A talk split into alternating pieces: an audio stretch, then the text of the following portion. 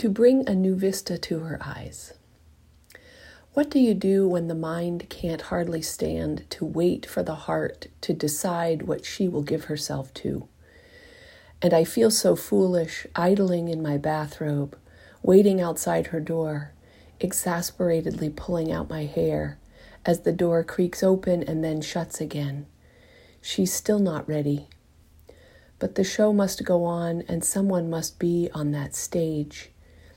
No one wants to see me cry up there, she says.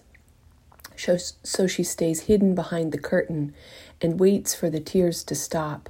But they are a cumulus cloud stationed in her valley. And as her manager, I want to lead her by the hand up the side of that mountain to bring a new vista to her eyes. And maybe the beauty and awe of the view will mend her heart, and she will set out trekking down the other side to see where that beautiful river leaves off into the beyond over there.